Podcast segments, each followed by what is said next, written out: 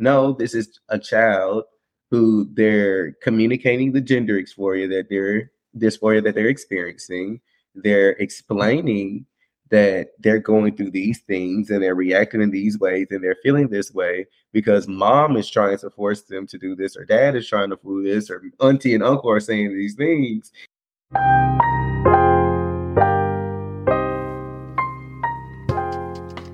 Welcome to the Nurse Wellness Podcast empowering nurses to manage stressors so they can intentionally reconnect with their purpose, optimize their wellness, and ultimately show up in the world the way they want to be seen.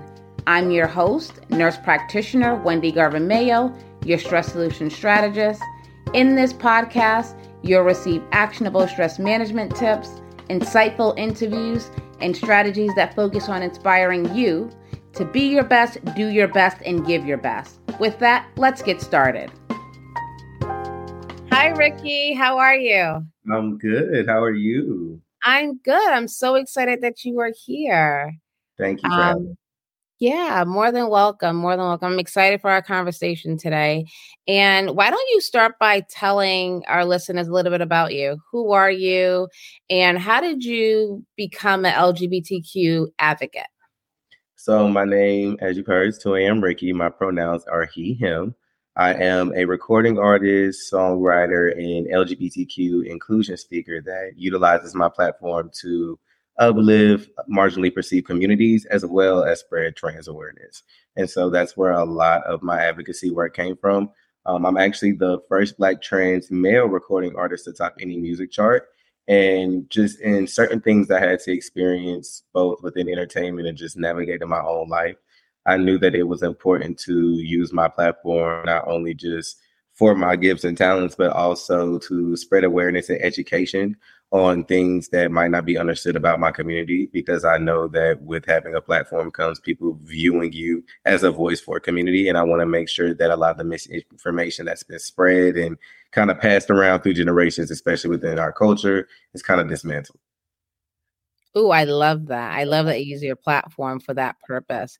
So why don't we back up and tell us what is LGBTQ? What does that stand for? What does it mean? Uh, we're starting very basic, right? Because I know what it means, but however, everyone listening may not. So LGBTQ, LGBTQ is lesbian, gay, bisexual, transgender, or queer, questioning anyone who stands within the queer umbrella of spectrum um, would identify within the LGBTQ community. Okay, awesome. Well, thank you for that. And can you tell us your story? Yes. Um, so for those who again may not understand or know certain vernacular, so transgender male means I was AFAB, meaning I was assigned female at birth. Um, so I was assigned female at birth. I'm from Winston-Salem, North Carolina. Um, so from a nice little small town. Um, but I'm also from a state that LGBTQ culture, um, trans care, and trans education is not prominent, um, especially right now in North Carolina. And so for me, going to college early, I went to college at 16 and I knew that I saw that, yeah, I went to college at 16. I went to North Carolina Central University and I knew that there were resources that I needed that not only I lacked, but my community lacked.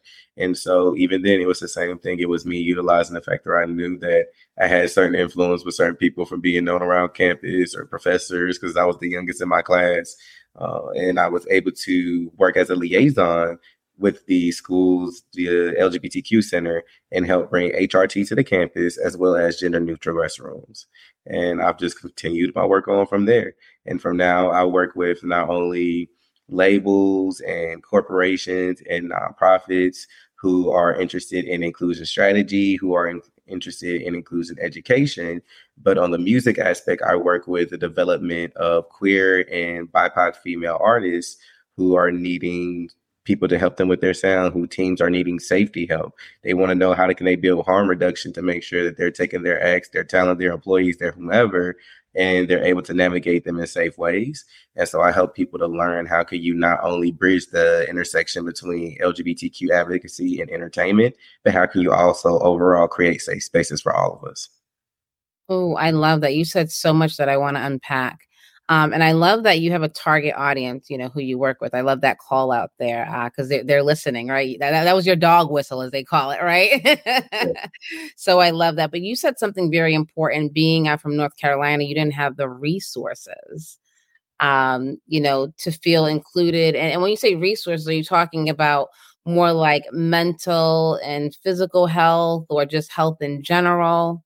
Talk to me a little more about that. Resources overall. So a lot of time people when they hear resources, they think monetary, they think health, they think mental health, and all of those are accurate.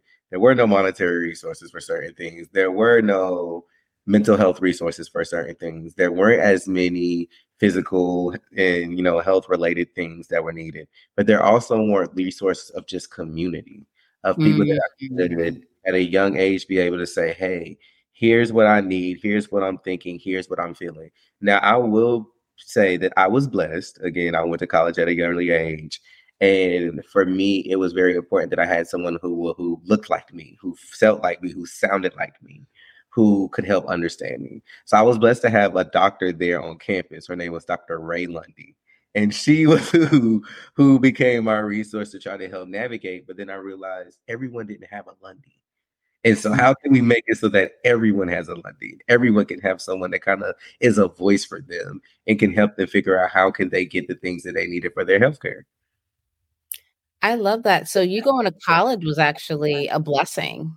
Yes, uh, you to meet this doctor and tell me about the time when you actually made that decision to say i'm going to be an advocate because yes you went to college you met this doctor your needs are being met but tell me when you like said, okay, this we, we need to we need to really expand this, right? And we need more of this in more places. Tell me about that moment when you made that decision. So for me at a young age, I didn't really understand what advocacy was. I just knew that I was young. I knew that for whatever reason, I had a lot of influence with my community to be so young. And I knew that when I spoke, whether it was good or bad, somebody was about to listen. So let me use this right. um, and I think ultimately it was. I remember experiencing a time where I was able to figure out how to get my testosterone. But there was someone who had been older than me, of course, who had been transitioning at least socially longer than I had and they may have had more like family support, whereas I might not have had as much family support. They might have had a partner, and I didn't. I was good. I was the baby on campus, but they couldn't get anyone who could help them understand themselves with their mental health. They couldn't get their HRT. They were coming to me and asking questions, and it made me realize not everyone has a sense of privilege and can come from a place of privilege and understanding that even in a place of where I lacked a lot, there was there's still privilege in lack. And I mm-hmm. think that that's one thing about the trans community that I think a lot of people doesn't understand is that we're a community that has built off of ourselves, off of understanding that there's privilege in life and finding that and finding joy in that, finding peace in that, and saying, how can I take this? How can I teach other people this so that we can now build up off of it? Yes, I love that. And you mentioned HRT a couple of times, and that's hormone replacement therapy. And why is that important? Can you tell us that? Hormone replacement therapy is important because for one there are so many things from gender dysphoria to overall just wanting that person to be able to be fundamentally safe sound and whole within themselves.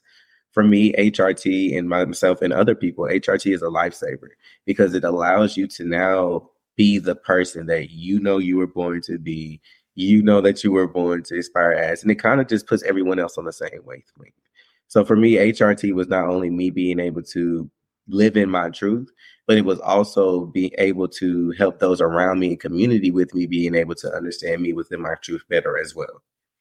Hmm. So that is so important because you're saying people were not able to get HRT. So what you just said, what it means to you, people were not able to experience that, to feel whole, to feel included. So that's very, very, very important. Um, and when you were in North Carolina before going to school, did you see any um, healthcare professionals? Like, did you try to have this conversation with a healthcare professional, maybe a pediatrician, since you were so young? yes, um, I did, but at the time and like now, there were not I remember being younger, and I actually went through this the child services system. So some I was in about a foster care and things of that nature. So I remember being young and having, you know, being sent to go see psychiatrists and therapists and things of that nature. But at that time, there was not much understanding of not only what it means to be transgender, but trans children advocating for themselves that, hey, this is what I look like, this is how I feel. But then also within black culture, that's just something that kind of is kind of taboo to talk about, especially within the South, anyways. Mm-hmm. So I was I was kind of stuck between a rock and a hard place. Uh, I had doctors who weren't understanding of what I was saying, and so they were disregarding it as other thing. Well, well, maybe the part of them that feels like they're a boy is a personality disorder, or maybe it's a this, or maybe it's a that. Yeah, and, and they would they would label it everything other than no. This is a child who they're communicating the gender dysphoria that they're dysphoria that they're experiencing. They're explaining that they're going through these things and they're reacting in these ways and they're feeling this way because mom is trying to force them to do this or dad is trying to do this or auntie and uncle are saying these things and it completely combats who they know who they are. Mm-hmm. so they're just trying to communicate hey i know what i'm doing but i don't think the grown folk around me know what's going on yes yes. And do it in a way that no one takes it the wrong way.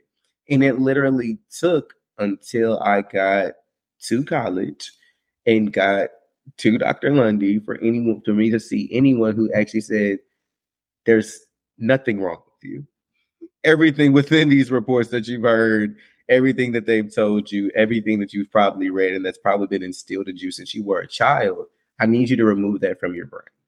And I need you to understand that there's nothing wrong with you. You are perfect exactly how you are. We just need to start exploring and having conversations about gender identity. Mm-hmm. Let's talk about dysmorphia. Let's talk about identity. Let's talk about how do you view yourself. Let's talk about certain experiences and let's walk through this process. And I went through therapy for at least a year and a half just in regards to my transition before I ever went to a doctor to actually start my process to do anything before I any any any social transitions. I, of course, my family and close friends might have called me nicknames growing up for certain things, but as far as like this is who I am. My name is Amir. My pronouns are he, him. Please don't correct me as anything other than. Um, and starting trans the actual testosterone, I went at least a year and a half before I put myself through an actual medical transition. Wow. Wow. That's amazing. I, I'm just thinking about that child who was really crying out for help, like, listen to me. Mm-hmm. From doctors, from parents, from just the community, and feeling so shut out. And not until you got to college. Like, I'm doing all those years of like just not feeling heard, feeling seen. Um, what would you say to healthcare professionals who may have that child sitting in their office tomorrow? Whether it's a mental health professional or a medical professional what would what would you say to them? I would say for one hear hear the child first redirect with the parent second and i don't mean that in a way of saying disregard the parent. But what i mean that is is that a lot of times with myself with other trans children doctors are trained to you go to the parent, you go to the guardian. What do they say? What do I medically know? Let's put these two together. Well, in the case of a trans child, you're dealing with self identity. No one else can tell that child about their self but them. So you can you can listen to mom and dad. You can take pieces from what mom and dad are saying, but ultimately, when it comes to gender affirming children, you have to listen to the thoughts, feelings, sounds, and well, ultimate well-being of that youth. And I think that's the part of gender affirming care for trans youth that people are missing. This is not saying that your child is about to go have a surgery tomorrow. In all actuality, it's not even that easy at all. There's a process to trans to, to, surgery. There's a process to top surgery. There's a process to falloscopy, which is the process of bottom surgery. Which would be whether it's a trans male and they are receiving a penis, or it's a trans woman and she is receiving a vagina. Um, but there are there, there's a process to that. It doesn't just happen overnight. But allowing your child to at least start testosterone, start hormone blockers, is the same difference of if your child was born male and for whatever reason had a low testosterone count, you would still have to go send them to the same doctor. You would still have to put them on the same medication for them to see the same quality of life and feel the same type of joy and euphoria as this trans child that you're trying to keep this from. The only difference is, is that this trans child now has depression, they have mm-hmm. suicidal thoughts, they have other things that they have to take into account, like if their parent is not understanding, is misinformation and miseducation now turning into abuse. And now mm-hmm. that's turning into verbal abuse and it's coming into mental abuse and it's turning into things that are not healthy for this child. And now we're seeing this alarming race in suicide rates, which we are seeing. I think that's the part of it that people need to focus on and not more so the, well, it's this, it's that. No, it's making sure that your child can grow up to be their best self. Yeah. So it's really like seeing that child developing their relationship with their that child and you know while you're talking i'm just thinking about as a healthcare professional myself we talk about holistic care right the whole person not the whole male or female the whole person and i think i think that's it is really seeing them as a person getting to know them as a person what are those thoughts because when you miss that there's so many repercussions that come after that act or that interaction? And and the biggest thing for a healthcare provider is you never want aside from a parent the healthcare provider should be the second person one of the top people that a child should be able to trust. And if the child does not feel safe speaking and expressing their true self to their healthcare provider how can you truly be the best provider that you can be? Mm-hmm. Mm-hmm very true. Very true. And and you know, I think, you know, with the diversity, we'll get into diversity, equity, and inclusion because I want to hear your your thoughts on that. Um, with uh the diversity of, you know, our, our society, I think in I don't think in medical schools and nursing schools, we need to start talking about this. It needs to be part of the curriculum, right? Uh, because doctors, nurses, healthcare prof- other healthcare professionals are launched out into the workforce to care and support and protect society members, all members, but not equipped with the I'll say emotional intelligence, right? Or or just uh, awareness. Um, you know that you're owed to take care of the person to provide the holistic care to the person who's in front of you.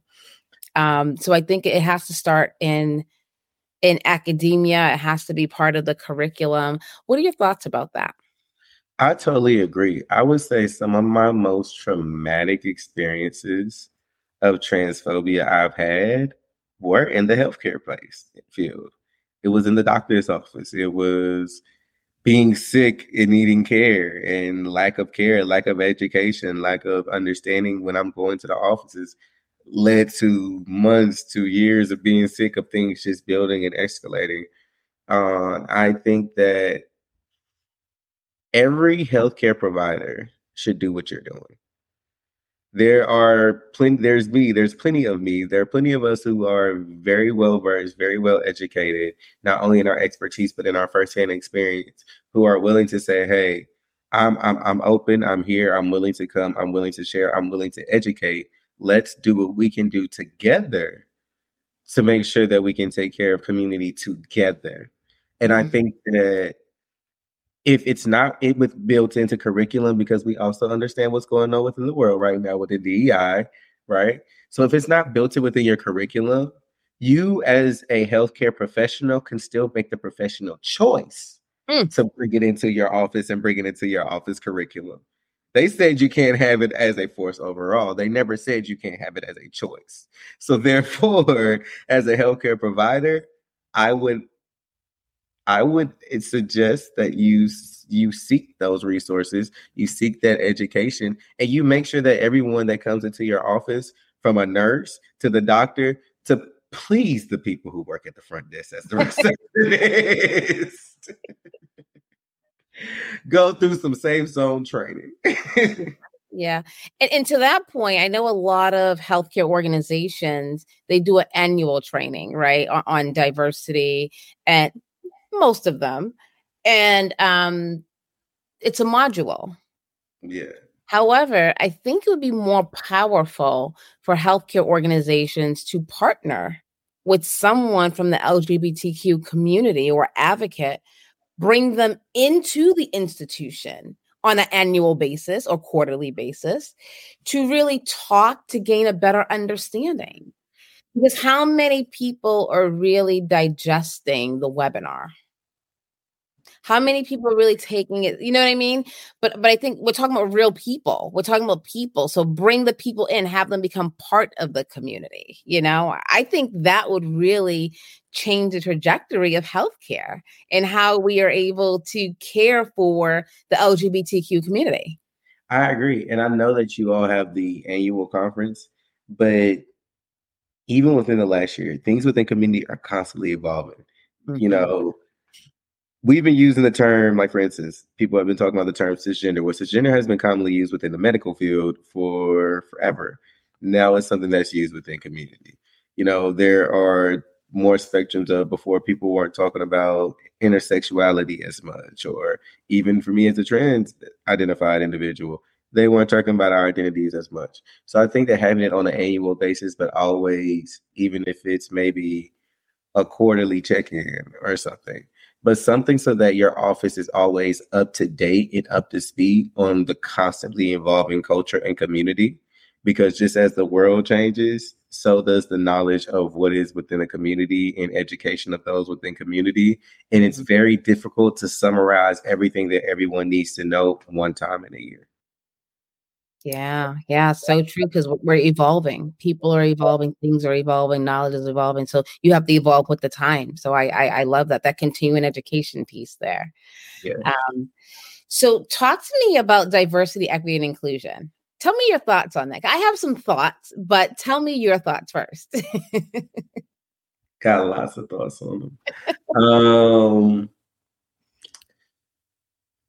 I have lots of thoughts on them. But I think that overall, when it comes to diversity, equity, inclusion, sometimes people forget the real, the true core of what it is. And I think that a lot of times they view it only in one spectrum. They view it as it's just gender. They view it as it's just race. They do it as it's just sex. They view it as just this or that.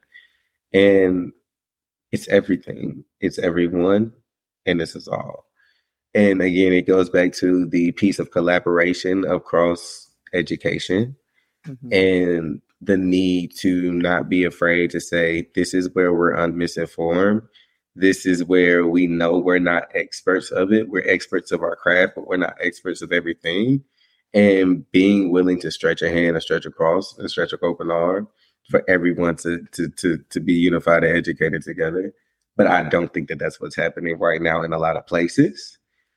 And I think that that's why I do what I do because there are people who need that education, who need those things. And the lack, and I wouldn't say lack, but the way that DEI has flowed is why I feel like it was so necessary for me to say, don't just be an artist and be this person who does really cool things and people see you everywhere, but use your voice and really take yourself out the field into the field and educating folks because especially within our culture, our rappers, our athletes, they're viewed like superheroes. But there's mm-hmm. nobody that's like that for the queer community. There's nobody who's our superhero, that they're they're they're our celebrity, but they're also our person that we see at the White House shaking hands, but they're also the person that we see that are working with our politicians that we see that are also in our medical field. We don't have what others in our culture could have. Mm-hmm. And so because we don't have that, we're often left out of DEI. We're often misunderstood in DEI. They dumb us down or view us down as just here's some pronouns, here's a safe zone, here's what you do or don't say. Don't get canceled have a great day, and go about your life. And they miss everything in between in the in the parts of us that are human. Mm, that's deep. That's deep because I, I felt like DEI. The, I was going to ask you, and you answered the question: Did you feel included in that whole initiative that was like rolled out across uh, the nation? Right, uh, a lot of companies changed their mission. They started new initiatives um, because it was really, you know, from where I sit, it was focused more so on race.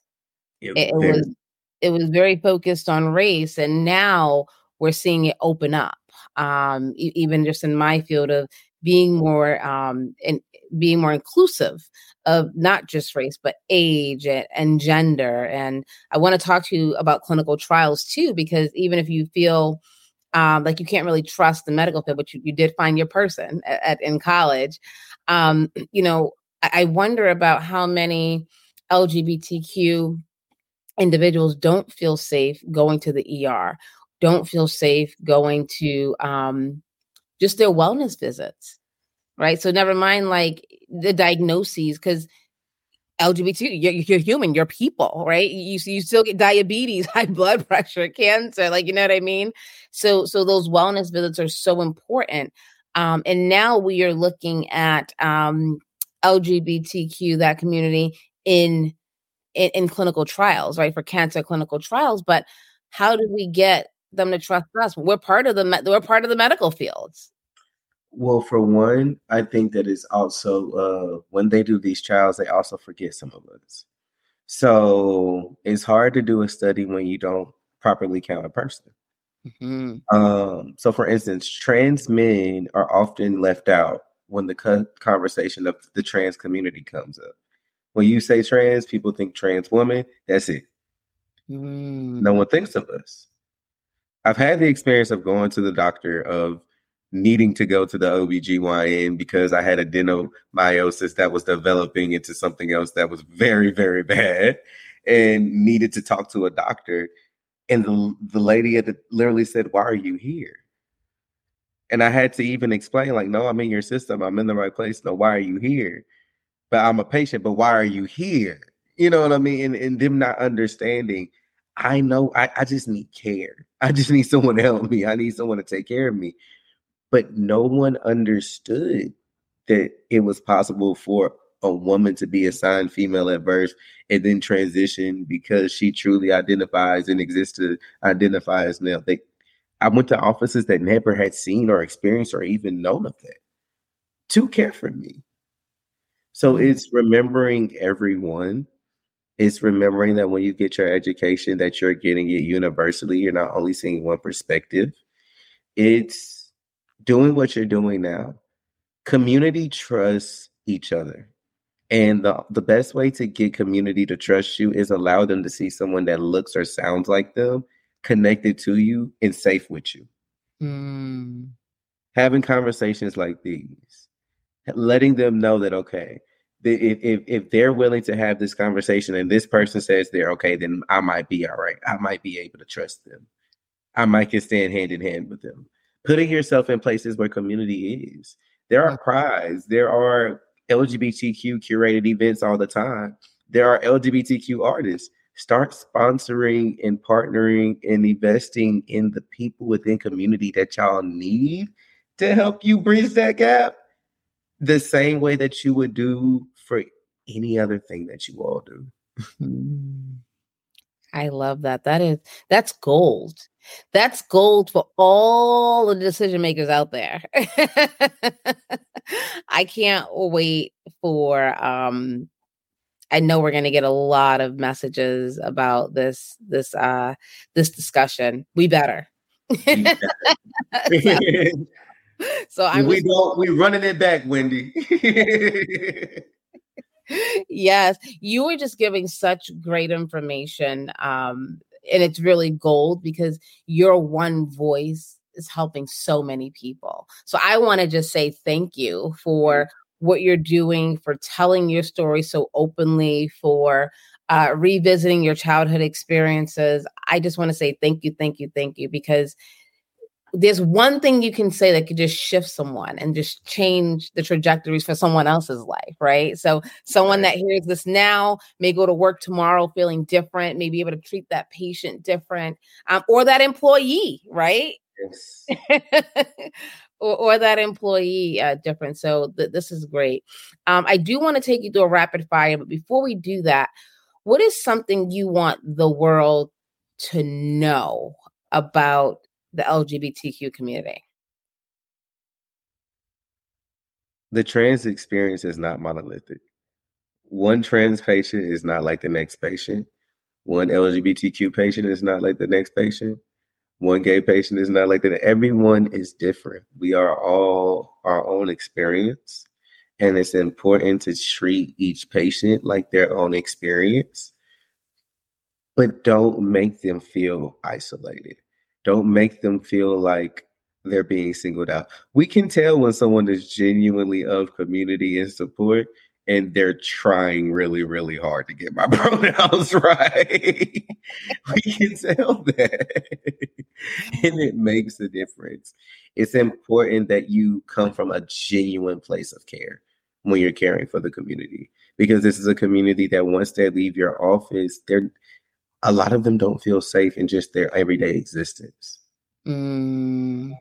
And so, if you, as the healthcare provider, your main job is to at least protect my body, keep my body and my mind together, because everything else outside of here is trying to take it from you. Mm. You have to make sure that they're protected when they're with you and that they feel seen when they're with you. Uh, you're gonna make me cry. um, but I'm not. Um, what would you say? How can a healthcare professional start the conversation if they may feel uncomfortable to really start to get to know or unpack that person's experience? What is a suggestion for someone that just don't know where to start? Um, I would start by going to 2amricky.com and contacting me and let me talk to you, you, you in your office so that we can start with educating you. I always say that the start is to get that education before the cus- that that patient is even in your office. The worst thing you can make a patient feel is that they're educating while they're seeking care. Mm. That itself will turn a lot of patients away, and a lot of a lot of medical professionals, although they may be thinking that they're trying to do the right thing, a lot of times that's what they do. Yeah. So if I get pulled a corner and I have to explain to you what does this mean or what does that mean or what is it? I'm teaching you. I don't want to have to do that if I'm crying for help. I, I just need you to help. And so getting that education and being proactive is actually the first step. Proactivity is the first and the best step. And again, you can constantly learn and you can constantly evolve. You, it's, it's not a one stop shop. So it might start with the training, but then it might lead to having an actual inclusive strategist within your office, which is something that a lot of people have not considered, but that's something that a lot of people should consider. I would say that when I started strategizing with an office before, it wasn't intentional. It really was just I needed uh, somewhere to go, and nobody else knew where to go. but a simple conversations of let's talk about how do y'all treat people when they come in here. So we start monitoring my visits. What were my experiences in different offices when I had to go to different locations? Who treated me the best? How did they speak to me? How did they correspond to me? And then I took that back what does your marketing look like? When I walk into your office, do I see mm-hmm. anybody that look like me? Anything, anywhere, especially my OBGYNs. My OBGYNs, please, please, please, please, please get you some gender inclusive posters in your lobby. I promise you, you're going to see a world of a difference in your clients. Put the posters everywhere have name tags that have pronoun stickers on them so that when they check in, if they want to have their pronouns, that eliminates anybody misgendering them. Make sure that when you're checking them in, your receptionist refers to them, regardless of what's in the system, refer to them as their preferred pronoun. So that that's something that's already it, it's it's already addressed. Say my say their last name, confirm the last name, confirm the birthday, confirm everything else. But when you verbally out loud respond, refer to them in their preferred name, that makes a difference. It also makes them feel like they're not having to check their shoulder to see who just heard what you just said. Right. Right.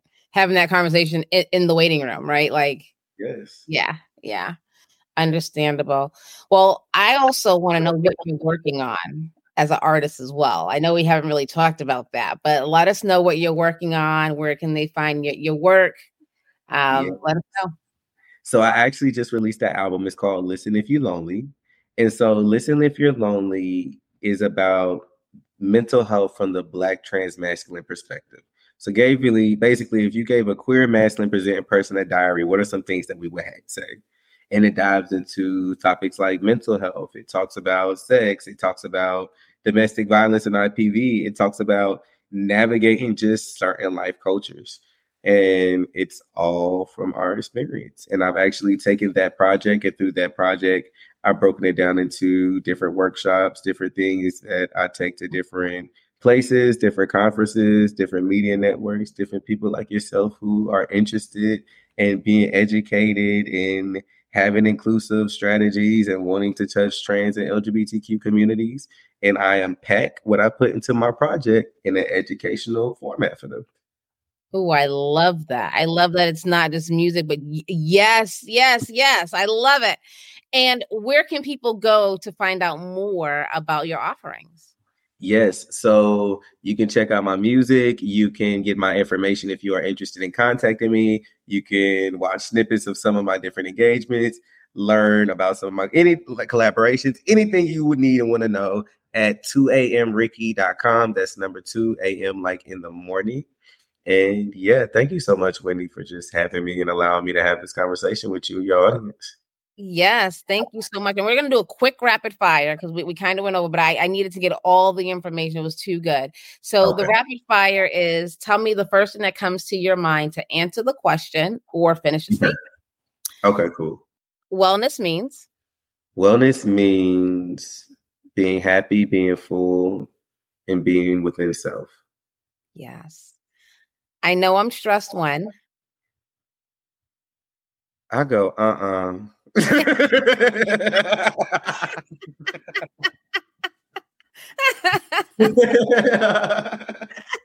that is my code word.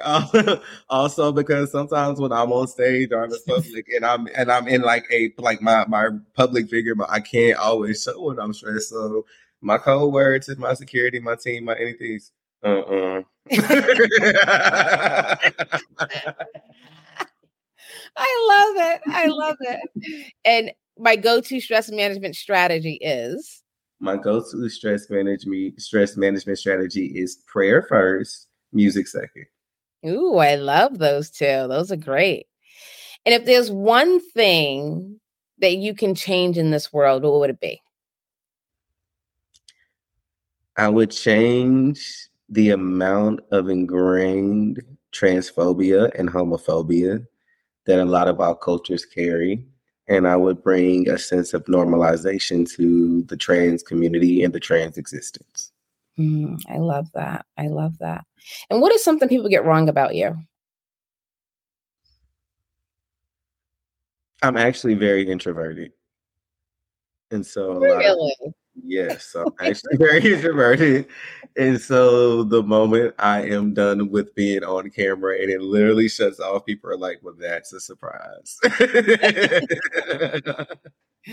I'm really the person like I will sit in a corner and I'll be happy people watching as long as I have my corner.